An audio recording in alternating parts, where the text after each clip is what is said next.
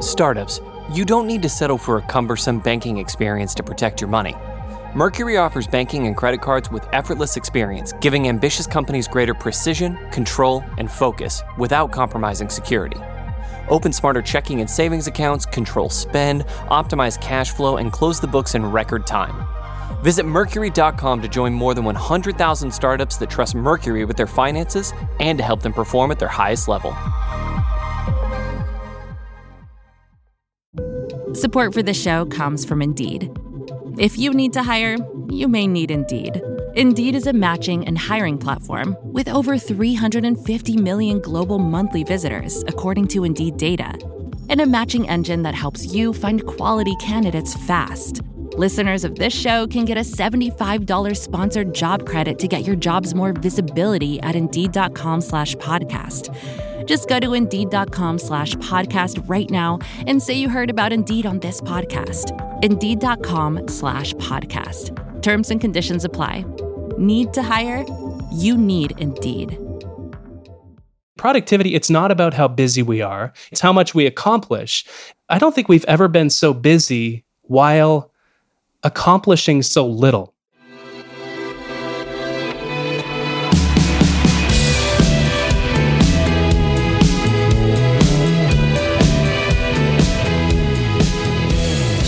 Hello, welcome to Ezra Klein Show on the Vox Media Podcast Network.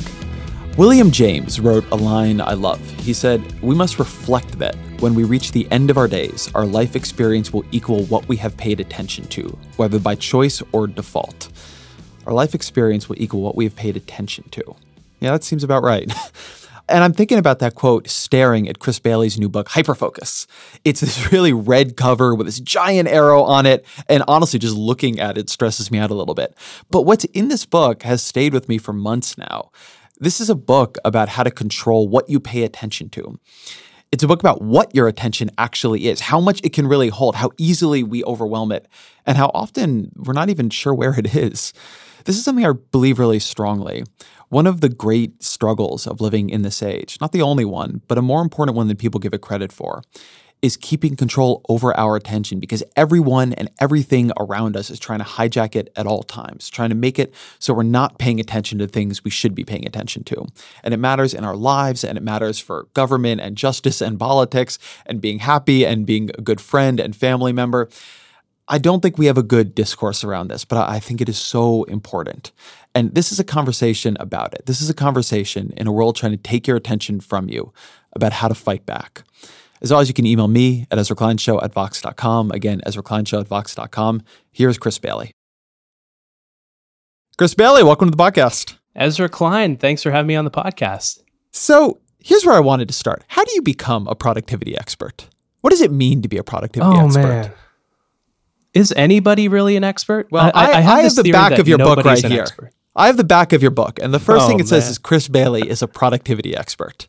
The thing is, I wrote that bio. And this, this, is what people don't talk about. Everybody writes their own bios. You know, it sounds like everybody's talking themselves up in their bio, but every, everybody's writing about themselves. But yeah, I've been incubating this idea in the back of my mind because uh, the more I learn about this idea of productivity, the more I realize I don't know about this idea of productivity. I, I think that's what quote being a quote unquote expert is about is you know you, you bring sort of a hyper awareness to one field as you uncover more questions about that field so so my passion my curiosity has always been this idea of becoming more productive but I, I feel like like I'm becoming less and less of an expert over time, if that makes sense, because you know you learn more things about the subject, but you also uncover more things that you don't know. Did you find that about politics too? I do, um, particularly in this era where yeah. um, nobody knows uh, anything. No, especially as a Canadian speaking to you from Canada, I really don't know anything what's happening down there. Please, please help. But before we we jump into the book, I, I wanted to interrogate actually the word productivity a little bit. Yeah. Because this is a book I, will say I really enjoyed and actually has stuck with me in some pretty in some pretty deep ways. Okay. And yet the part of it that I find um, myself rebelling against, which is the the part of this sort of whole discipline I find myself rebelling against, is the the, the productivity part, hyper focus. There's yeah. this there's this language that it's like what we're trying to do is just like wring every last drop of work out of ourselves and like always come up with ways to get a little bit more. And, and in a way, I don't feel like that's a book you've written. And yet, in the discourse that it fits into, Yeah. I, I, I think there's some kind of tension here that the productivity world mm-hmm. does a good job reflecting, but not a good job, it seems to me, actually talking about or, or, or working its way through. So I wanted to get you to reflect a little bit on the on like the idea of productivity. What is productivity? Yeah. And like how do you see it versus how do you think it is seen? Yeah, no, I, I actually agree with you 100% because when you mention this word productivity, what, what comes to mind uh, for anyone really is something that feels so cold and corporate and all about this mindless efficiency, doing more, more, more, faster, faster, faster. And if I'm honest with you, um, that that's the attitude that I had had in going into experimenting with this space. But the more I uncover about this topic, it, it, I, I realize that it's really about this idea of intentionality. And you know, if you look at the cover of Hyperfocus, just the name Hyperfocus, the cover is red, it's very intense. There's a lot of energy there. It's high energy, as as they say. It's not low energy. Uh, what what you know that kind of fits within this dialogue, as you say. But my intention with this book, it really is a book about intention and attention and, and the science behind both of those topics, is to create a, a sort of Trojan horse to enter into this productivity space to appeal to these people that that want to accelerate their work but then kind of remind them that you know maybe productivity isn't about doing more more more faster faster faster. Uh, maybe it's about doing the right things and doing those things deliberately and with intention. And so the the idea that i had going in into this space um, y- you know maybe a decade ago was doing more more more but i keep coming back to that idea of intentionality. If there's not intention behind what you're doing, whether in general, uh, as I wrote about in the first book, whether in the moment, as I cover in this book, then what are you doing? Where, where's the meaning in what you're doing? You're just kind of working on this reactive autopilot mode, and there's no room to step back because you're just kind of doing things in response to the work that comes your way instead of setting a course for where you want to go and where you where you need to go. Frankly, I think. Something I like in the way you put that, that cultural message of more, more, more, what it creates in a lot of people, um, in my experience, and, and certainly what it creates in me, is a veneration of busyness. And so if you feel like you're really busy, which nothing feels busier than constantly clicking between my two Gmails and Slack and Twitter and back to my Gmails and to Slack and Twitter and then to Vox published and then to and and so there's this feeling of busyness which is a more more more feeling. You're doing a lot you're exhausted. And then well that must mean I'm being productive and and I'm fascinated by the way in which we have a intuition about how this should feel and what it should look like that increasingly seems to me to have been hijacked. That is one of the intuitions that social media platforms and, and Slack and all kinds of other things have been able to take great advantage of, like like hooking into that impulse in us. And as far as I can tell, we're not actually getting anything more done. Productivity as an economic measure is not up in the economy. There's like this big mystery about it. Why, why don't we see more productivity Yeah. increases? And I think the reason is that for all this new technology, we're spending just a lot more time distracted, even though we think that Yeah. because it's so busy, it must be getting something done. And there's kind of that busyness as a status symbol too, where when you say you're busy to somebody who asks, How are you doing, Ezra? And you say, Oh, I'm so busy, Chris. I got this new book I'm working on. I got some articles. i I've got these interviews coming up. I've got the podcast. It- It's kind of this status symbol that we wear to say, The world needs me so much. It's pulling me in a thousand different directions. But to go back to what we were chatting about right off the top of the podcast, uh, you know, this idea of being an expert, I, I noticed this idea in myself, uh, where after I published the Productivity Project, I found that without a book deadline, under me to propel me forward, I began to take on more busy work. Uh, I checked social media more often. I checked email. I turned on alerts. I turned on all these notifications. And that kind of took away the guilt And I think there's a guilt that that is fascinating that we experience in a lack of busyness. But I think we experience that same guilt because of a lack of intentionality behind what we're doing. Uh, you know, when we don't have intention behind what we're doing, this guilt, this uh, this worry, this doubt begins to fill our attention because we feel uncertain about the past, the present, or the future, which those emotions correspond to. And I noticed that guilt began to seep in, so I filled it with kind of this mindless busyness. But and that led me to think, okay, if I call myself, let's be honest, I call myself a productivity expert, and I face this this BS over the course of the day, all these these distractions that surround me, maybe other people do too. Maybe this is a phenomenon that is true with all of us. And what I began to find was, um, I don't think we've ever been so busy while accomplishing so little and productivity, it's not about how busy we are. It's not about how much we produce, even though that's kind of in the name, but rather at the end of the day, it's how much we accomplish. And in the moment, you know, moment to moment to moment to moment is where we act towards our intentions. But in that same moment, these things we call distractions, which are really just more attractive things that we really prefer to pay attention to than than our most meaningful tasks than the ones that contribute the greatest to how much we accomplish. That's what we gravitate toward because our attention is hardwired in a way to do that where we pay attention naturally to anything that is pleasurable anything that we find threatening or anything we find novel and so you mentioned bouncing around between a bunch of different apps in a loop Instagram to, to Vox to the web to the news to Facebook to, to going between these apps. There's nothing more pleasurable or threatening or novel on the planet than the smartphone that's in our pocket or by our side or, or that we're listening to this podcast on. And so I think uh, I make the argument in the book that this is an impulse that is natural. It's natural that we fall into these pits of distraction, but just as essential as that is that we get out in front of these distractions because they're so difficult to resist in the moment because that's just the way our brain is wired. There's a book that came out a couple of years ago called Fake Work that, that has this core concept I really mm. like, which is that there's a huge amount of the work or the thing that feels like work that people do all day, every day, that actually has nothing to do with their or their organization's goals. So I, I always think here of, you know, some of this like yeah. constant, you know, Gmail and, and Slack checking where like I don't get paid here to check my email a hundred times a day and uh, like keep no. up on everything everybody is saying in Slack. I, I get paid to produce podcasts and write articles and come up with new products and, and whatever else I do for the organization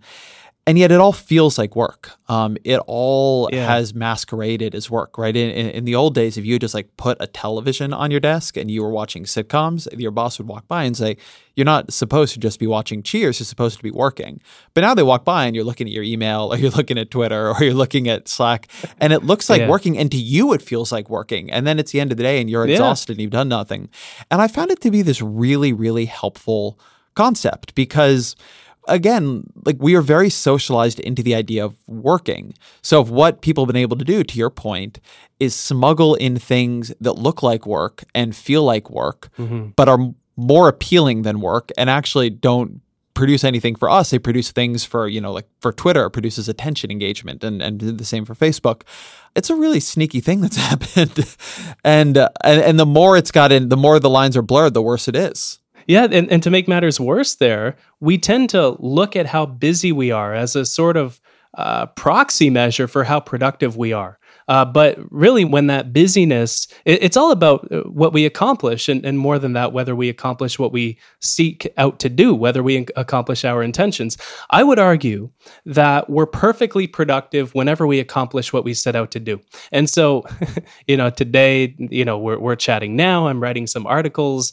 I'm promoting the book in, in various ways, as one does. And so, if I achieve those things, I'll be perfectly productive. But tonight, when all this is done, my intention is to binge watch Netflix uh, while ordering a pizza while drinking wine. And if if I accomplish that, maybe specifically the show explained on Netflix. May, oh, low key plug, very nice, Ezra. Ten points. Um, Wasn't that low key? no, it's it's very overt. It's a very o- overt plug, uh, but that's okay. Um, and if I accomplish that, I'd argue that we're per- I was perfectly productive there too. But you know, the problem is that we we have very few ways of measuring our productivity when when we do knowledge work for a living. You know, if one person writes 400 words for an article and another person writes 800 words for an article, the second person might be on the surface twice as productive. But what if the 400 words? I think the Gettysburg Address was around 400 words.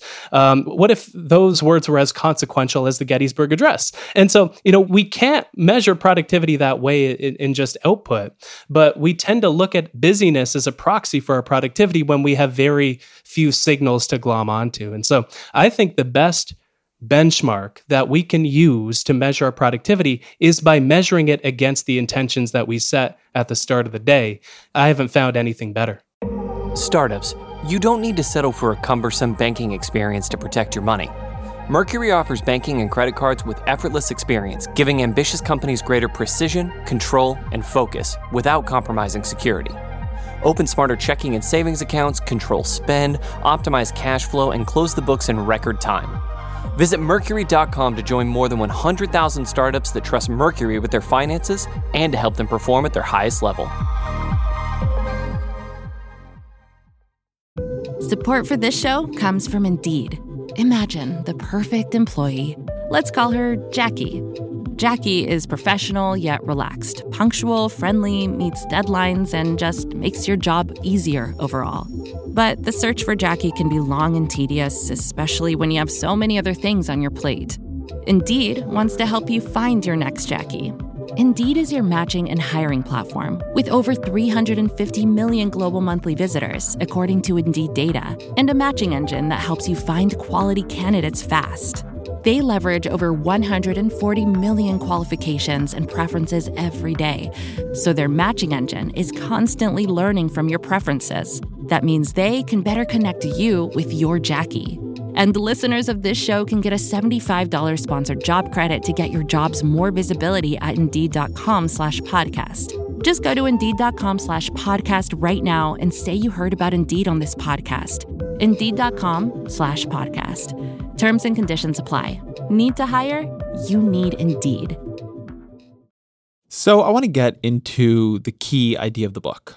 What is your attentional space? Oh, yes. Th- this is, uh, scientists call this our working memory capacity, but this is what is in our mind at the moment.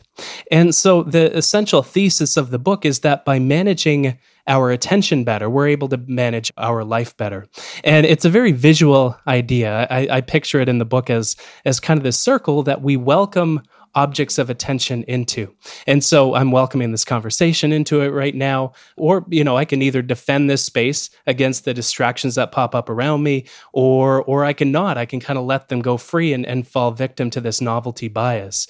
And so by managing our attention better, we manage our life better because if there's one singular idea that, that I found in the book and in doing all this research. It's that the state of our attention determines the state of our life. If this space, if we cram it full of things in the moment, if we try to do three or four things in the moment, carrying on a conversation while texting somebody while eating a meal, we're not going to really pay attention to anything and we're going to feel like our life is being tugged in a bunch of different directions because these moment to moment experiences accumulate to create a life at, the end of the day.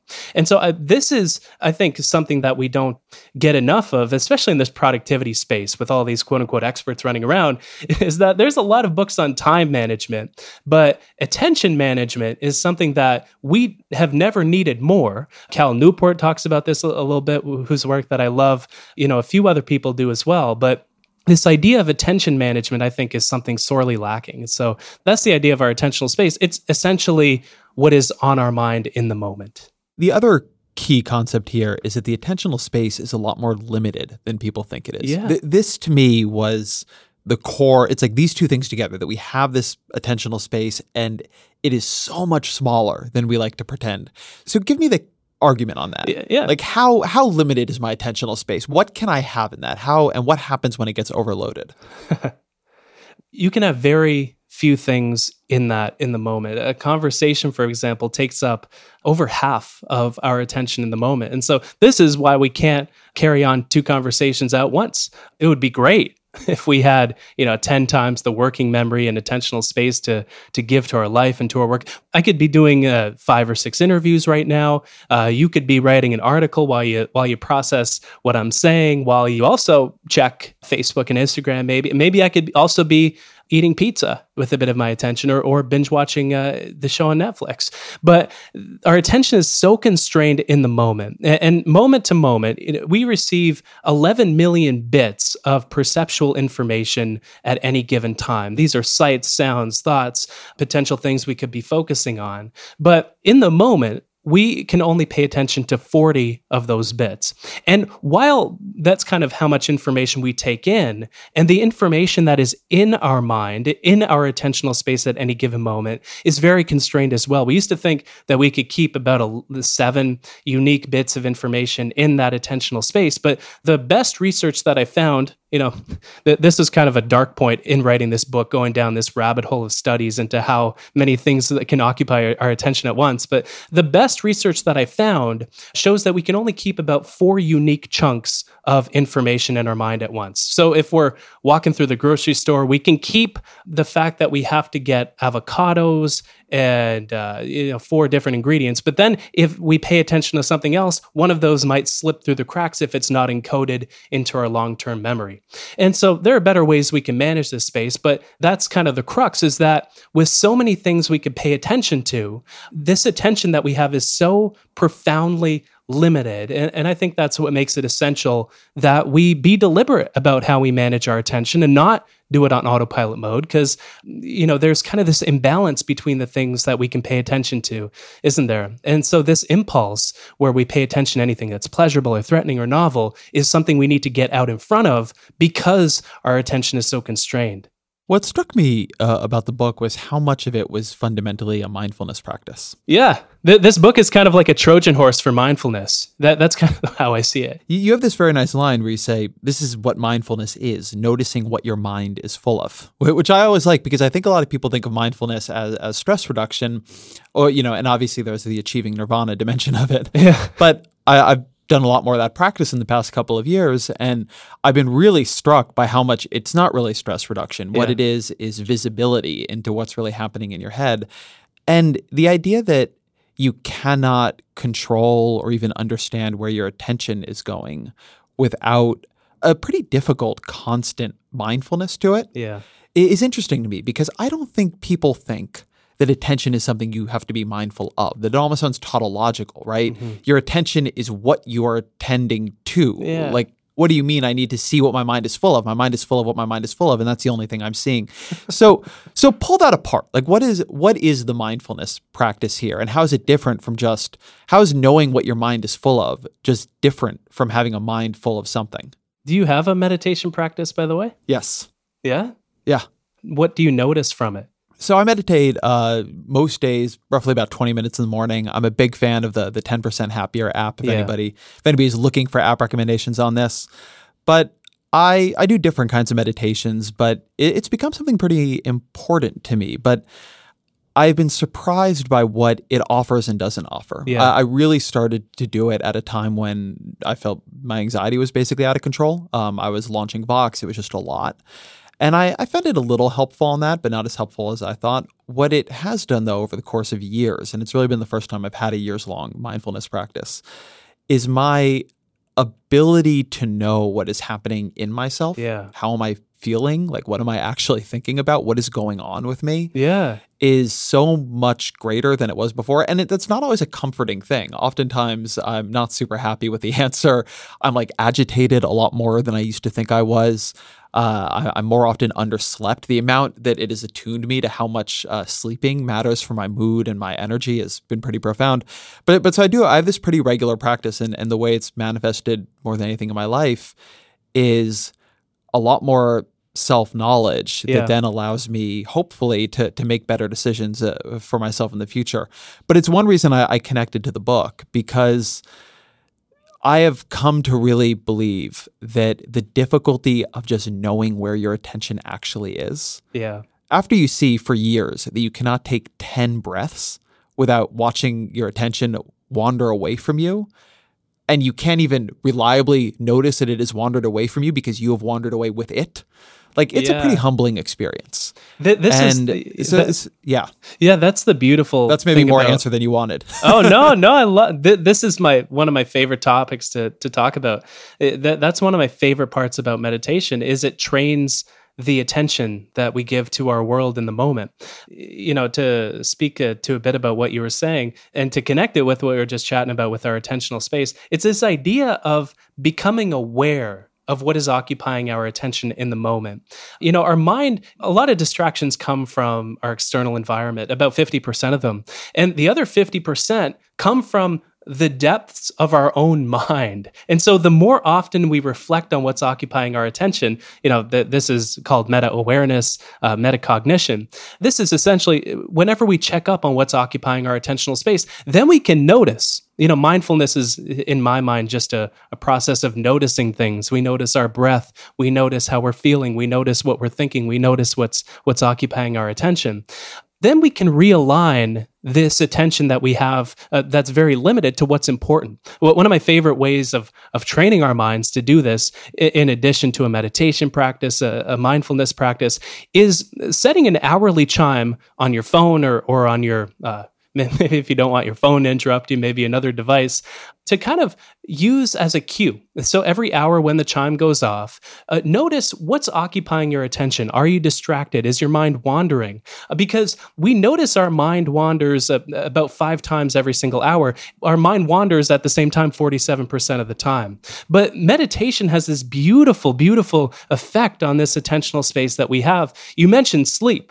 You may notice when you get less sleep that you pay attention to, to things that are less complex. And it's because our attention positively shrinks on those days, including when we don't take breaks. This attentional space, we can usually fit about four things into it. But when our sleep is compromised, this attentional space shrinks by, I believe the number is about 58%. And so we have 58% less RAM, less memory in the moment to give to our world, to complex things in our work. And so we end up taking on things that prove to be distractions, to prove to be fake work, that prove to be, I love it, you got fake news, you got fake work. But meditation actually expands the size of our attention. It expands it by about 30%. And so if we get enough sleep, we work at capacity. But at the same time, if we meditate on top of that, we can process more in the moment. And this is, I think, essential when we do knowledge work for a living. We don't do work that's simple, that that's repetitive, that requires physical lifting. We do work that's mentally draining and requires this heavy mental lifting. And so we need all the attention we can possibly bring to our work in the moment. That's, I think, what's so beautiful about this practice is you check up what's occupying your attention. But another side benefit, in case people need a bit more encouragement for the practice, is that when we switch from doing one thing to another, you know, multitasking, I, I make a big distinction in the book between multitasking and task switching. So, multitasking is when we pay attention to more than one thing in the moment. But task switching is when we go from one thing to another, to another, to another, to another, switching between projects and tasks and apps and, and all these different elements of, of our focus.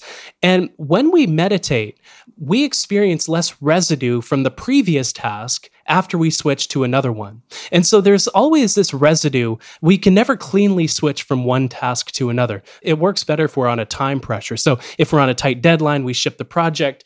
That might not contain much residue as we switch to the next thing. But meditation kind of sweeps up this attentional space when we do work that's not as time sensitive. And so it has all these beautiful benefits. It expands the size of our attentional space. It makes us more aware of what's inside of there in the first place so we can realign more than five times every hour when our attention veers off and we experience less residue uh, to boot. I, it's one of my you know, I I have to be honest. I, I, care about productivity more than I care about the spiritual aspect of meditation. And if it didn't provide a tangible benefit in that arena, I probably honestly wouldn't do it. But I find that I'm able to focus so much more deeply whenever I meditate. I'm able to write more words, I, about 40% more words by my calculations, because there's more attention to process things in the moment. And so, and that's, I think, the, the thing that some researchers miss too, is that we need to defend our attention because it's in demand, but there are ways to grow our attention too. Meditation and mindfulness being a couple of ways that I love. So, one of the things that, that you mentioned in there, and I want to go back to it, is this idea of the mind wandering. And this is where I'd like to bring in one of the other big concepts of your book, which is intention, not just attention, but intention. Because the idea of the mind wandering is actually a weird concept. if you think about it, I mean, it makes sense when you're meditating. You're sitting there trying to focus on your breath, and now you're thinking about that argument you had with somebody three days ago. And okay, your mind has wandered from what it was doing. But during the course of your day, it isn't clear what is your mind wander. I mean, you're wandering along with it. You, yeah. The idea that you and your mind are also are, are all that different is at the very least a complicated one. And so, you know, if you ask me when I'm sitting there staring at Twitter, is my mind wandering? It's like, no, no, no, I'm right here. I'm staring at Twitter.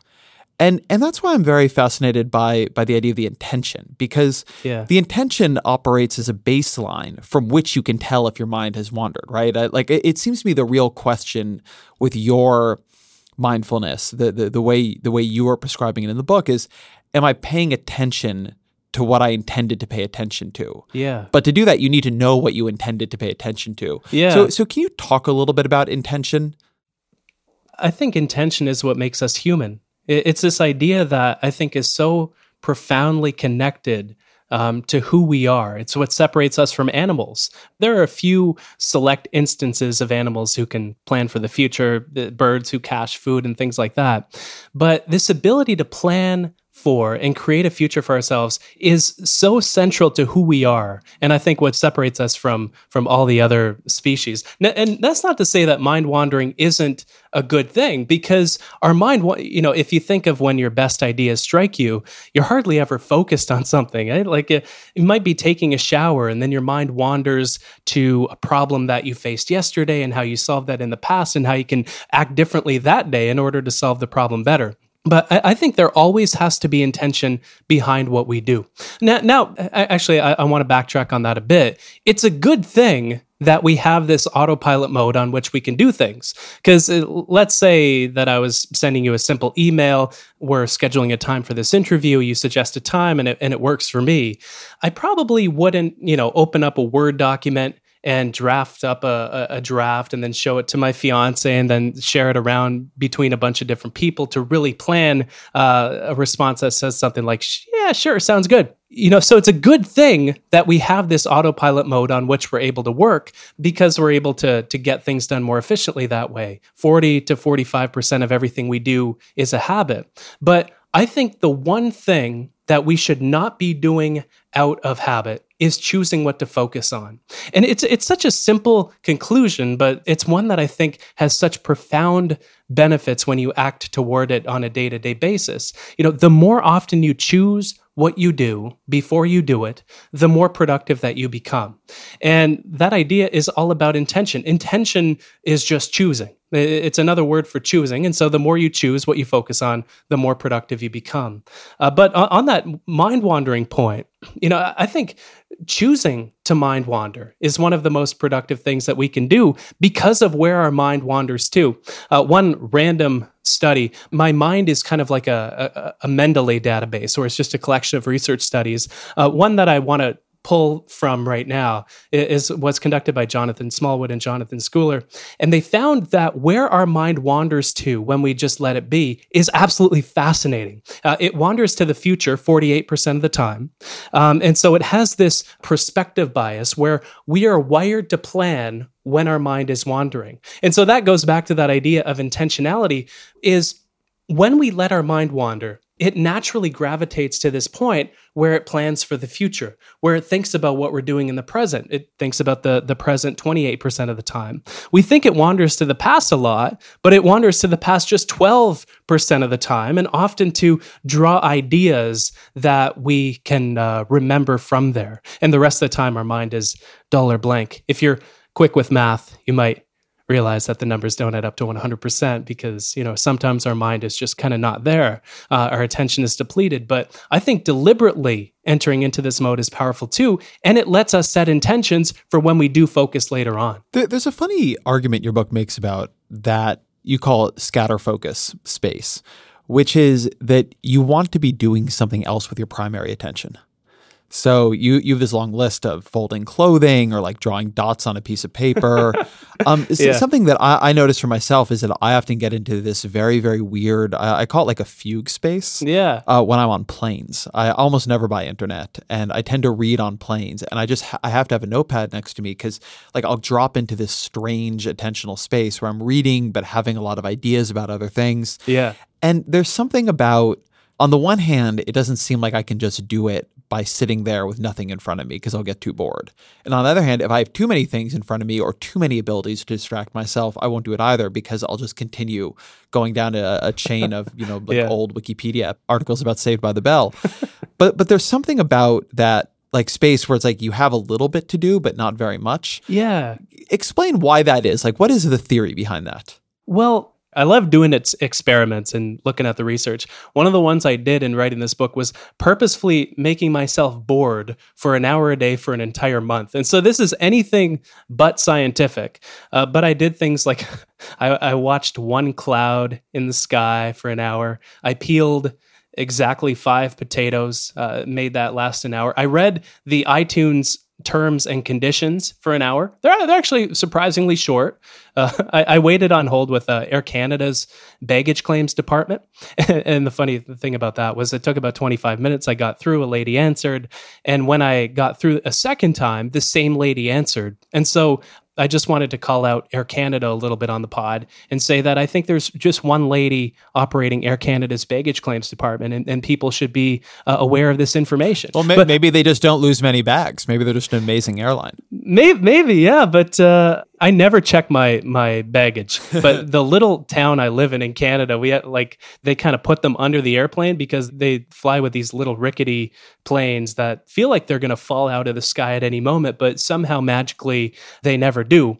And I think they've lost my carry-on bag three or four times. So I have a maybe a different theory is true. but with doing something habitual, that is absolutely fascinating. I geeked out over the research pretty uh, hardcore on that because there are multiple ways that we can let our mind wander. We, we can kind of let it wander to chew over a problem. We can let it wander when we're just kind of uh, waiting around bored. And ultimately, from that boredom experiment, I found that my mind wandered to these same places that were in the research. It wandered mostly to the future with a bit of the present and a tiny bit of the past.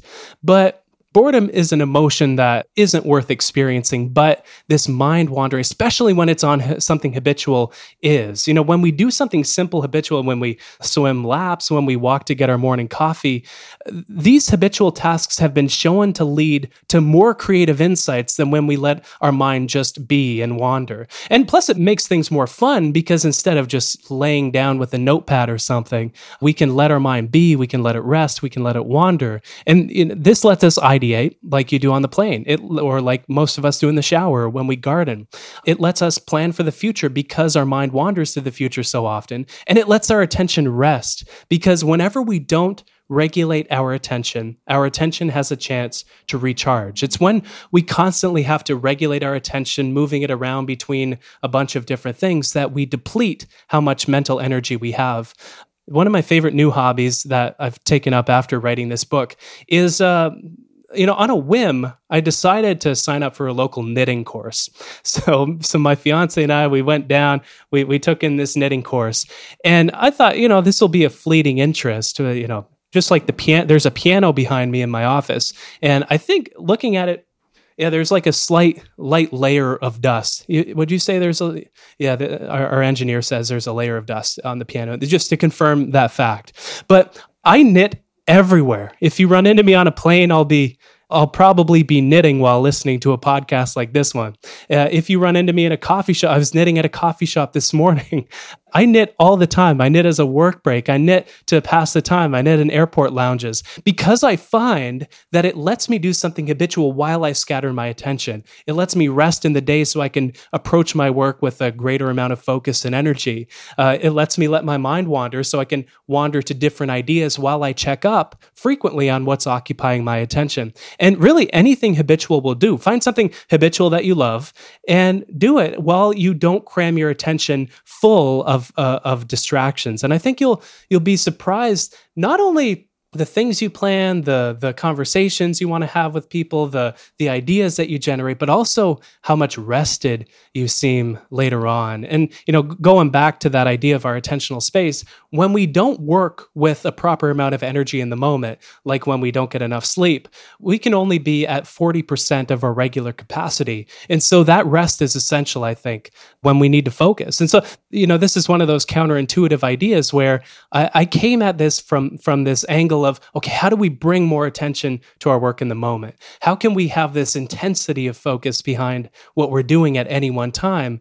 And then I realized like it's not about focus. You know, how we unfocus is just as essential when it comes to being productive, when it comes to being creative, because we can let our mind wander, and when it comes to to living a, a meaningful life, because this is when we actually process the meaning behind what we're doing when we're focused on something. Something you're making me think about there. I did very, very poorly in, in high school. I've talked about this on the podcast before. And I didn't really understand why at the time, but what became clear to me later is that I cannot process information by just having somebody stand up and lecture at me. Even today, where I'm a lot more disciplined, I can't call into a teleconference call and absorb it effectively. And what's funny is that I, I loved podcasts, and I realized it was because and I could absorb them. And it's because it was always the second thing I was doing. Mm. Uh, I would be walking my dogs, or I'd be uh, folding clothing, or, or doing the dishes. And that's when I listened to podcasts. Then when I, I was editor in chief of Vox, I I have the, a little bit of the same trouble sometimes with meetings, mm. and so I filled my office with fidget toys. And I think to people it looked like, oh, like uh, what a what a kooky guy Ezra is with all these like fun fidget toys. Yeah. But it's actually because weirdo. it was much easier for me to pay attention if my hands were occupied, right? Which is a, a similar idea to to knitting. I, I, don't feel like I understand why this would be. Even right now, yeah. one thing I wish I could do is record podcasts while I'm walking around. Hmm. It'd be so much easier for me to be fully present in the conversation if we were walking and the fact that I have to sit here and just just be focused on one thing, it, it, feels to me like it is in tension with one of the other ideas of the book, which is that it is easier, it's even a more relaxed state to be holding your attention on one thing. Where in fact, I, I often find it very, there, there's a real stress to holding your attention on one thing. There, there's a difficulty to it. Now, having it on five things is bad, and having too many yeah. lures to, to move away is bad too. But there, there's something about the difficulty of keeping it in one place as opposed to, to two. Do you have a theory for why that is? Is there research on why that is? I, I haven't found much research on that, but I do have a theory. And, and, it's that what we're doing, because we pair it with something that consumes most of our attention, but not all of it, and, and, the performance on that thing doesn't matter. So we can we can initiate the habit sequence for for doing that certain activity in our mind. Uh, but once we initiate that habit sequence, our mind can follow through on it. Once we start uh, spinning the fidget spinner, we don't have to intervene on that habit sequence as much as, say, we're walking down the street and we have to avoid walking over potholes. And so at the same time, that it's simple, it's habitual, it doesn't consume any of our attentional space once we get going with it, once we initiate that thing. But at the same time, it serves as a sort of anchor, much like the our breath is an anchor for a meditation practice. The a fidget spinner or one of my preferences when I'm recording a podcast is to stand because, and uh, our engineer uh, Russell will be able to to confirm this that you know I fidget, I stretch, I think, I you know I walk around, I move around it. He's nodding his head, and so these activities kind of sop up the rest of the room in our attentional space while anchoring us to focus on whatever it is uh, that we should be doing. And, and uh, that would be my theory, but uh, it might be wrong. I I feel it's right, but when you feel something is right, that might also mean it's wrong. So, Some, so that's my guess. Something that feels to me related that you brought up earlier is the brain's built-in novelty bias. Yeah. That whenever we switch tasks, there's a little bit of dopamine. And something I wanted to get you to, to talk about was the study about electric shocks. Could you just go through that study? Yeah, yeah. If I'm remembering it correctly, uh, there was a team of researchers that brought a bunch of people into a laboratory, and they they got them to shock themselves, I believe, on their ankles, and then they asked how much they would pay to not receive the electric shock again. And you know, people gave a, a certain dollar amount, but after this point, they said, "Okay, we're going to head out for a little bit," and they left the the electroshock thing on the participants' ankles, and just to see in the off chance anybody wanted to shock themselves again uh, to kind of occupy their attention in some way. And uh, what they found was that I'm going to have to pull from this this database in my mind. This reply is a bit hazy, but but I believe that 71% of the men in the study chose to shock themselves again, and uh, 26% of the women chose to, to shock themselves again. So take from uh, from that disparity what you will. May, maybe women have their their stuff together a bit more than men do. Actually, I, I would argue that that's the case. But um, oh man, I'm going to receive a lot of email. But and by the way, they only let people into the second part of the study if they agreed that they would pay to not receive this shock again. So anybody that said, "Eh, the shock wasn't that bad." maybe I kind of enjoyed it because I'm into that sort of thing. They weren't allowed into the second part of the study to participate there, and so uh, it, it's shocking. Oh man, yeah, I'm sorry I, I sort of saw that one coming. Maybe, maybe I'm just. Uh, Thank you, everybody, for listening to the podcast. Post, that's yeah. That, we're, okay, we're, we're has shop. go now. Please. You, you have a you have a nice, but but uh, on that, you have a nice point that you you make uh, around this, which is that because I think this is profound that our brains reward us for poorly managing our attention. Yes. That I think there's a discourse where the way we're jumping around between different things and the way we're not focusing on the thing we're supposed to be focusing on and we're procrastinating and we're distracted, there's a discourse of personal failure right? You are fucking up somehow. Yeah. You are not doing the thing. Oh, we can swear. I did. I, have been. And I've been dodging swear. Okay, this is good. Oh yeah, we can. Yeah, do. It's a podcast. Do do go with your bliss. Okay. Find your bliss. Um, but the reframing of that, that actually that is what your brain is built to do. Yeah. That you're built to be distracted. That you're built to manage your attention poorly, and so actually managing it well is an incredible constant effort. There's something I think a little bit more compassionate and freeing about that. Yeah, and I would even go so far as to say that if there's one thing that people take away from this conversation, I, I hope it's that folks realize that if you're distracted all day, it's not your fault. This is the way our brains are wired. Just as our mind is wired to, to wander during meditation, our brains are wired for distraction. And it, it's our evolution. And, and I feel like I wish I had a nickel for every time our evolution comes up in a podcast. But uh, at the same time, we're wired to, to pay attention to anything that's a threat. So instead of uh, focusing with our complete productive attention and building a fire and uh, failing to, to hear the saber-toothed tiger approaching at the side and getting eaten and not uh, living another day, we pay attention to the threats around us. We pay attention to cable news when it's behind our partner, when really we want to be, be paying attention to her or him this is just the way our attention is wired. We're wired to pay attention to anything that's pleasurable too. And, so we pay attention when we receive an email notification in the bottom right hand corner, or if you're on the Mac, the top right hand corner of the screen. We're wired to pay attention to that over an Excel sheet that we happen to be working on because it's more pleasurable. And, so it's really not our fault. But what this means is that we have to get out in front of this impulse. And and um, you know, th- this novelty bias is something that I also find fascinating that you mentioned offhandedly. But it really does suck us into this world of distraction, into a sort of dopamine fueled feedback loop where we're going to Instagram and we get a hit. We're going to Facebook and we get a hit. We're going to Twitter and we get a hit. We're going to the news and we get a hit. And before we know it, we realize, oh shit, we've been laying down in bed for half an hour and not accomplishing much of anything. I forget who said this originally, but it's not my line. If the first thing we did in the morning was reach for a bottle of whiskey, we'd be an alcoholic.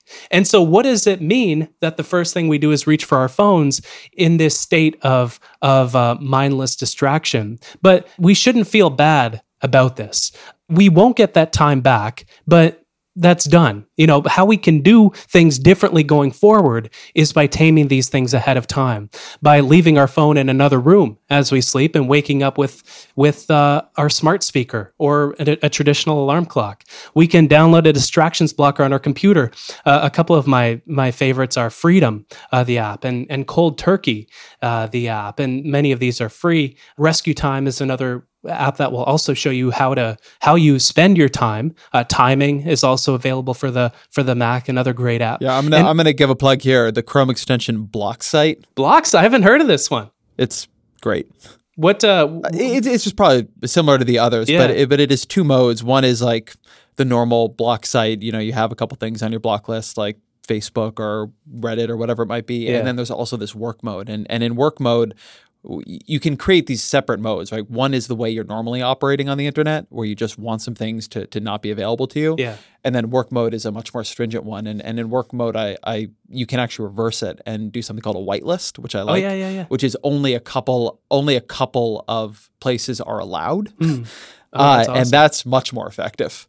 Uh, so anyway, I've just been using that and like it a lot. There, there's also one called Cold Turkey Writer. If you if you happen to be a, have you heard of this one? No. You should check this one out. It, it's an app where once you launch it, it kind of takes over your computer, and it doesn't let you out of the app until you've written a a certain word count or b you've written for 30 minutes or ho- however much time you specify and if you want out of the app you have to restart your entire computer to access any other application. That's that's what I love about freedom and cold turkey is you're stuck. You know, you, you have no choice but to focus on things that are productive. But that that's kind of the beauty of these applications too, is in my eyes, anything we see as a distraction is just something that is a more uh, novel or pleasurable or threatening object of attention that truthfully we would rather be focusing on than what's truly meaningful or productive in the moment, uh, because that's what makes the task important. It's either productive or meaningful. And so when you eliminate every single alternative object of attention that is less important but more distracting than your work, you really give yourself no choice but to focus on what's actually important. It's it's it's simple, but but it's profound in practice. Wow, that guy means business. Just an amazing player. No, not him, the sports photographer behind him. Uh, what? He has a business bank account with QuickBooks Money where he earns 5% annual percentage yield, so he's scoring big on and off the field. You might even say he's the MVB. MVB. MVB? The most valuable business. Making your money work harder. That's how you business differently. Intuit QuickBooks. Banking services provided by Green Dot Bank. Member FDIC. Only funds and envelopes earn APY. APY can change at any time. Drowning in status updates and lost in endless emails? Break free with ClickUp.com, the one app to replace them all. Imagine a world where your team collaborates effortlessly in one shared space. No more chaos, just ClickUp. Your projects, tasks, and communication unified at last. Transform how you work with customizable views, seamless integration, and real time updates. ClickUp is your shortcut to more productive days and happier teams. Join the millions of productive teams already streamlining their workflow. Visit clickup.com to get started. I got to say, it's funny to me to have this conversation because a couple years ago, I was so on the other side of it. Huh. I, w- I was a dogmatic person in the it's not good to be bored. What you want to be doing is swimming in information all of the time. Like I was very dogmatic. And, and the person who actually changed my mind on this was Cal Newport mm. um, in, in yeah. Deep Work. And I've had him on the podcast before if people, if people want to go back to listen. Yeah. But one of the arguments he makes that I found very persuasive was that you're also training your brain that among other things, if every time you begin to feel the first hint of boredom, you turn it off, mm-hmm. you um, go and, and fire up Twitter or whatever, what you're training your brain to be is uh, to, to never tolerate any level of boredom, to, to become very anxious in the absence of immediate distraction. And it, we talk about this a little bit like it's steady state. But my concern is that it's not, that, that, that Newport is right, that we're neuroplastic, that we're always training ourselves in, in one direction or another. I mean, I always think about this is like the, the weird example, but people talk about the, the Lincoln Douglas debates and, and folks like leaving their house to go listen to these four hour debates. Mm. Uh, they were extremely long and, and, and quite you know technical. In oral cultures, people just paid attention to singular things for much longer periods of time. I'm not saying there aren't incredible advantages to being in our fast-paced culture, but I do think we need to consider the the, the meta level of what we're doing. Not even Yeah. is this a, a useful thing to do in the moment, but aggregated over the number of times we do it is teaching your brain that you can never be bored. I go into to restrooms and I'll, I'll see a bunch of dudes at urinals on their phone. Oh, that's the I worst. think yeah. that the the level of teaching your brain to never be distracted you need to like have your phone out at the urinal, which I'm not saying I have never done by the way, because I, I probably have.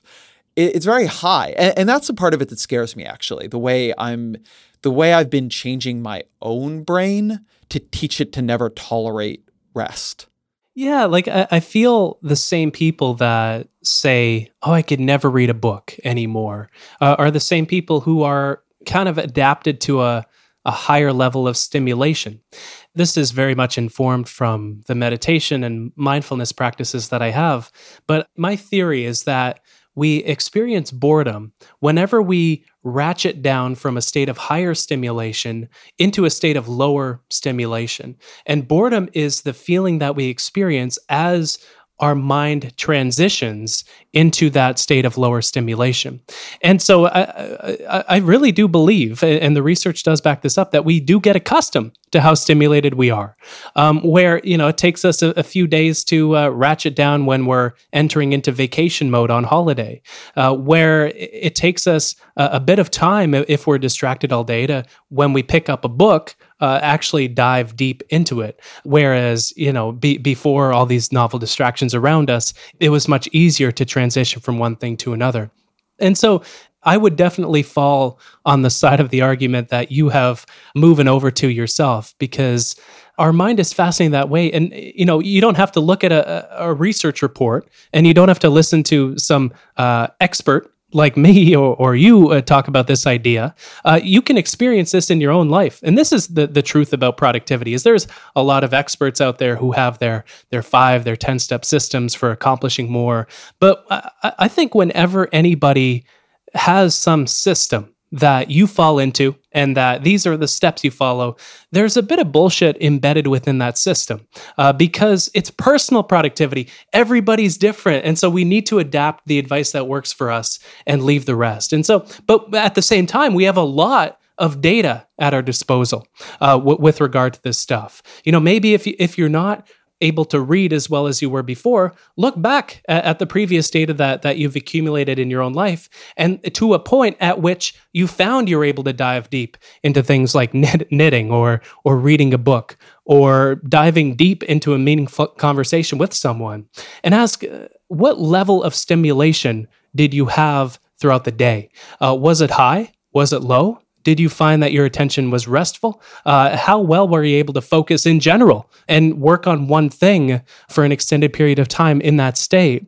Because I think and the research does back this up also that we're distracted more often than we think we are. Uh, one of my favorite studies that I encountered uh, over the course of writing Hyperfocus was that on average, when we're working in front of a computer, for example, especially when our phone is nearby, we focus on one thing for only 40 seconds before we switch to doing something else. And it, like you said, when we have Slack open in the background, when we have email open in the background, when we don't tame distractions ahead of time, that lowers down to 35 seconds when we focus on one thing to when we switch to something else. And, and so these are patterns that are worth observing in the way that you work, in the way that you live your life.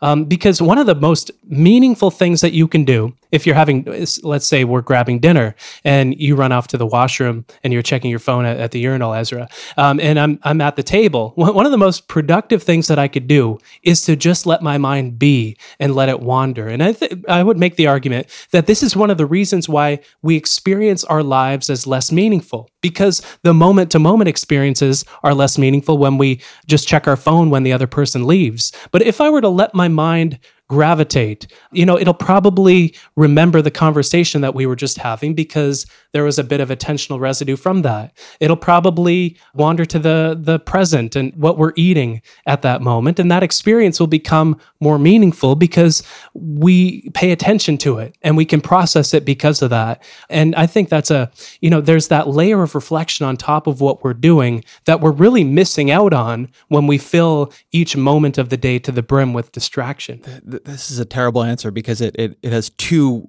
important directions I want to go in, and and I'm worried I'll lose one of them. On the thing you just said, this is something I did not expect us to go here exactly, but I have developed this idea over the last couple of years that gratitude is an emotion that requires space. Hmm. I have this very privileged life where I get to do a lot of interesting things and meet a lot of interesting people and have experiences that are the kind of experiences that if you had told me I would have them, I, you know, years ago when I was a college kid, or even you know six or seven years ago, uh, I would have laughed in your face, and and, I, and and yet I often experience the life that I live in real time as just like one damn thing after Yeah. another. It's like all just more work. And I was always kind of meta angry at myself about that. That that I was having, you know, I would talk to my mom and she'd be like, you know, oh, make sure you slow down and enjoy this. And it'd be like, no, I can't slow down and I enjoy nothing. Yeah. And it took some time to uh, and some you know self experimentation and some mindfulness to to realize that I could enjoy things if I wasn't constantly running from one to the Yeah. next. That there needed to be space between things Yeah. for them to sink in, for me to reflect on them, for me to feel them. If there wasn't, then I didn't feel them. Then all I felt was the agitation of always being behind. And as odd as that sounds, and and as maybe you know, it's my own experience, and I don't I don't pretend to generalize it. It it seems to me to be at least possibly true for for a number of other people I've known or who I've spoken to about it. And that feeling of what does space do? Uh, there's a, a study I recently read that i- in a piece about sleep, actually, that after soldiers have particularly traumatic experiences, they try to not let them go to sleep because sleep helps embed memory. And if you don't let the memory embed in the same way, you- you're less likely to get post traumatic stress syndrome. And so the idea that, you know, both for good and for bad, that things need space to sink in is a powerful one. It's certainly for me been a, a very different one in my life. Um, the idea that I should just pack as many cool things as I can into my days Yeah. and into my weeks and into my months turned out to really not work. It just made it me enjoy none of them. I had to bring down the level of things I was doing, both both good and bad things, but just intense things, Yeah. in order to have any ability to to feel that I was doing them. what that reminds me of is one of the things I'm a bit of a nerd about is traffic flow. So, how cars, vehicles move down the highway. And if you look at how traffic flows from afar, what allows it to continue moving forward isn't how fast the individual cars are moving, but rather it's how much space exists between the cars that allows the traffic to continue progressing forward. And I would make the argument that our work, our attention, our lives are the same way, where it's the space between things that we think about our goals, we set intentions, we reflect on the meaning behind things. And so the distractions that that fill our life they're kind of like water in the way where we have these tasks that we want to work on but then we have uh, things like our phone that seep into the gaps in our schedule and steal the time and attention that we would normally spend uh, planning for the future and connecting the uh, constellations of dots that are swirling around in our mind and uh, reflecting on the meaningful things that we experience because you know, one of my favorite ideas is that idea of gratitude. And we can only be grateful for what we savor, and we can only savor what we pay attention to. And so it's very much that mindfulness practice in a way where you have to notice the things that you want to be grateful for each day. Well, one of my favorite rituals that I've done every single day for the last few years is at the end of the day, when my fiance and I are falling asleep, uh, if I'm traveling, which happens a lot for lecture uh, circuits and stuff like that. But if I'm traveling, I call her and, and we have we say goodnight and we recall three things that we're grateful for uh, with one another together. And we so often find that they involve uh, each other. It was an experience we had. It was uh, when my fiance made me tea. It was, you know, a simple conversation, a simple thank you, and we haven't run out of things. If anything, we could probably list ten or twenty things every day and not run out. And we feel um, this is uh, an idea. I, I think Sean Altucher, something Altucher, he talks about where uh, gratitude is essentially the same as abundance.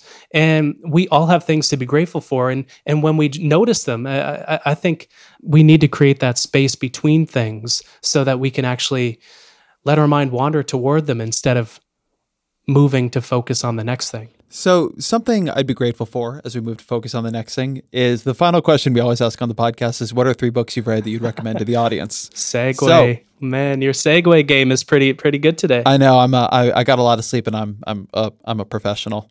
Um, you meditated this morning. Meditated this morning, did the whole thing. Your attentional space is sharp, man. Thank I love you. it. um, so, three books. Yeah. So I, I chose three productivity books. And the first book was the book that got me curious about this idea of productivity, I think as a young teenager, which is Getting Things Done by David Allen. And the, the central central crux of that idea is that our head is for having ideas, not for holding them. And it, was essentially an attention management book before its time, before a wealth of research came. And, and you know how like a to-do list helps you focus because you can get those things out of your head and into a system. This book is that way, but for your life. I, I riff on a lot of his ideas and Hyperfocus, and so his work informs mine a lot. The second one, productivity book, is called, and mind you, I should preface this by saying this book is a bit hippy dippy. And so, you know, if you're like me, you'll probably ignore those parts. But this is the book that first introduced me to mindfulness. And that book is called Mindfulness in Plain English. And I don't know how to pronounce the author's name. And the sad part about that is it's in front of me right here. Uh, but if you Google mindfulness in plain English, the entire book is available for free online. Um, do you want to take a stab at it, Russell? Henepola Henepola. Good. Guna Guna. Gunaratana. Gunaratana. Bless you. Yeah, yeah, so so that's kind of a, se- a second book that this got me into mindfulness, and um, you know, feel free to ignore the hippy dippy parts, but I think they're worth getting through. and Maybe you'll even enjoy those too. Uh, the third is by Michael Greger, and it's called How Not to Die. And the reason I, I consider this to be a productivity book is it's so hard to get back our, our time. And what he's done with his team is he's looked at what foods allow us to live the longest, looking at the science behind what we should eat. And he talks about the foods in the book and what we should eat to live longest. And I can't think of many books out there, attention aside, that will get you back time. You know, one of the most limited ingredients we have to, to living our lives. And so uh, those are the three I have to recommend. Chris Bailey, the book is Hyperfocus. Thank you very much. Thank you. Thank you to Chris Bailey for being here. I hope you all paid close attention, that, that you had full control over your attention that whole time. Thank you to my engineer, Griffin Tanner. The Ezra Klein Show will be back soon to take 90 minutes of your attention once again.